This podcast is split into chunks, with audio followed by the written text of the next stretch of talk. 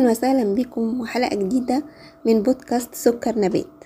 يا رب تكونوا كلكم بخير وأتمنى تكونوا سمعتوا حلقاتنا اللي فاتت وأتمنى كمان إن هي تكون عجبتكم. اتكلمنا في حلقة قبل كده عن مكانة المرأة في الحضارة المصرية القديمة وكنا فخورين قد إيه إن إحنا بننتمي للتاريخ ده لأنهم كانوا بيقدسوا قيمة المرأة وكان ليها دور في المجتمع. وقلنا كمان إن إحنا هنتكلم عن حضارات مختلفة ونشوف هي كانت بتشوف المرأة إزاي.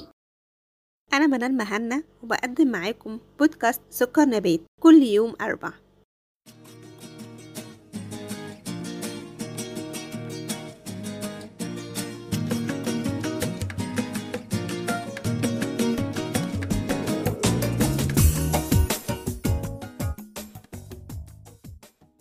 النهاردة هكلمكم عن الحضارة الأشورية أو حضارة بلاد الرافدين اللي هي العراق حاليا. الحضارة ديت برضو كانت بتقدس قيمة المرأة وكانت بتحتل المرأة فيها مكانة عظيمة لدرجة إن هي في الحضارة دي كانت الآلهة بتاعتهم كلها رمزها نسائي أو أنثوي.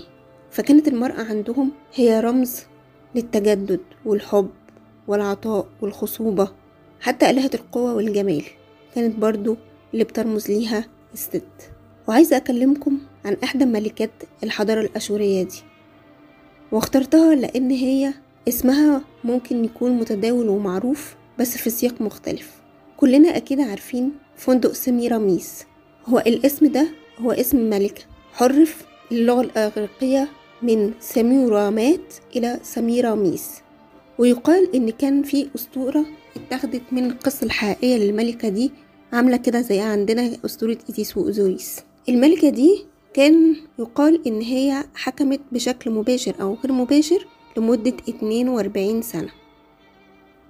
بشكل غير مباشر من خلال إن هي كانت زوجة الملك شمسو حدب الخامس اللي كان بيحكم من سنة 823 ل 811 قبل الميلاد.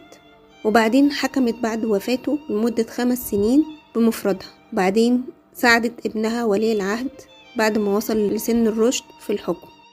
الأسطورة بتقول إن كان في سيول جامدة جدا على منابع نهر الفروت لدرجة إن المية فاضت جدا وبعدين خرجت الأسماك نتيجة للفيضان دوت على الشاطئ. ومن ضمن الأسماك دي كان في سمكتين كبار جدا لقوا بيضة كبيرة جدا فقعدوا يزقوها لحد الشاطئ.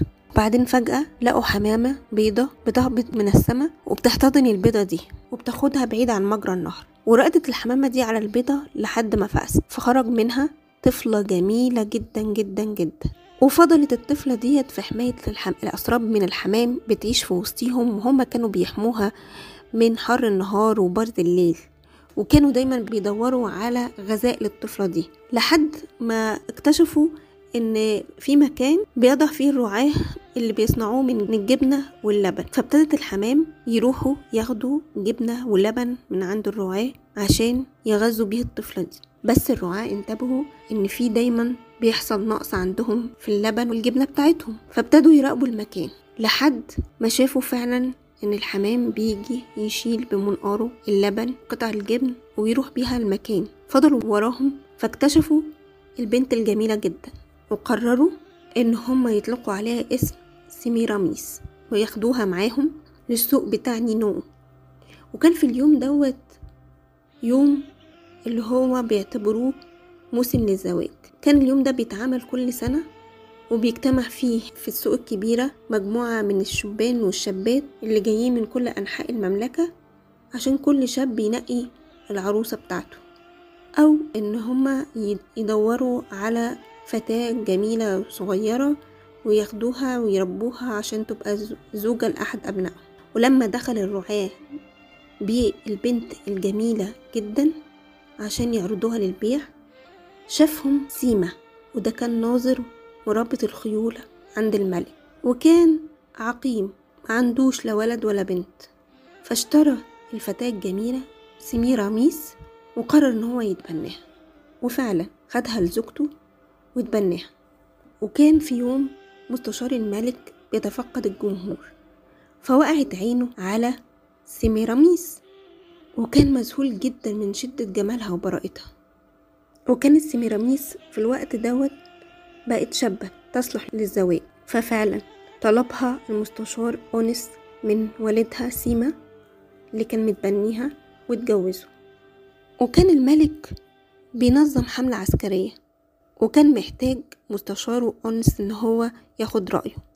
فطلب إن هو يجيله بس المستشار أونس مرضاش يروح له لوحده لكن خد معاه زوجته سيمي راميس الفكرة بقى إن أثناء سير المعركة كانت سيميراميس موجودة وده خلاها تقول ملاحظات وتقترح اقتراحات. كانت اقتراحاتها دي ذكية جدا وخلتهم فعلا يحاصروا العدو وما كانش قدام العدو غير الاستسلام. فالملك أعجب جدا بذكائها وشجاعتها واقتراحاتها اللي كانت سبب في إن هما ينتصروا في المعركة. وكمان سحرته بجمالها. فطلب الملك من مستشاره إن هو يترك زوجته عشان يتزوجها الملك وهدده إن هو لو معملش كده هيتعرض لقلع عينيه وفعلا ترك أنس زوجته اللي بيحبها وتزوجها الملك. وبعدها بقت زوجة الملك وحكمت معاه. مملكة نينوي. عاصمة بلاد النهرين. دي الأسطورة اللي متاخدة من القصة الحقيقية بتاعت الملكة سيميراميس أو كما يقال إن اسمها الحقيقي سمو رامات ومعناه الحمامة. الملكة دي أقامت لنفسها مسلة عشان تخلد ذكراها. والمسلة دي موجودة في ساحة المسلات في معبد أشور. كمان قامت بمشاريع عمرانية كبيرة وواسعة جدا من أهمها بناء مدينة أشور بمعابدها وقصورها الضخمة ومن الأعمال التانية اللي عملتها هو بناء نفق مقبب من الحجر تحت مجرى نهر دجلة عشان يوصل طرفي المدينة ببعضهم ودي كانت الحضارة اللي هنتكلم عنها النهاردة. وأشوفكم في حلقة تانية مع حضارات تانية. ونشوف مكانة المرأة فيها كانت عاملة إزاي.